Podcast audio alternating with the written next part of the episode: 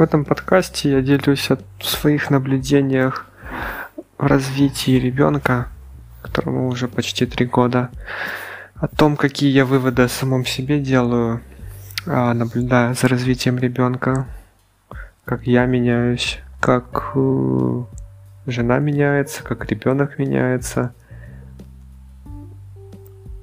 как мы живем вместе. Ну, в основном о, о том, о моих выводах, о самом себе, то есть как-то самопознание путем наблюдения за ребенком.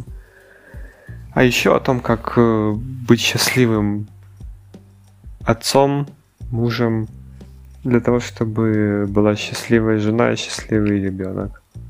Счастливая семья. Или добрый, или радостный. Ну, короче, чтобы было все четенько.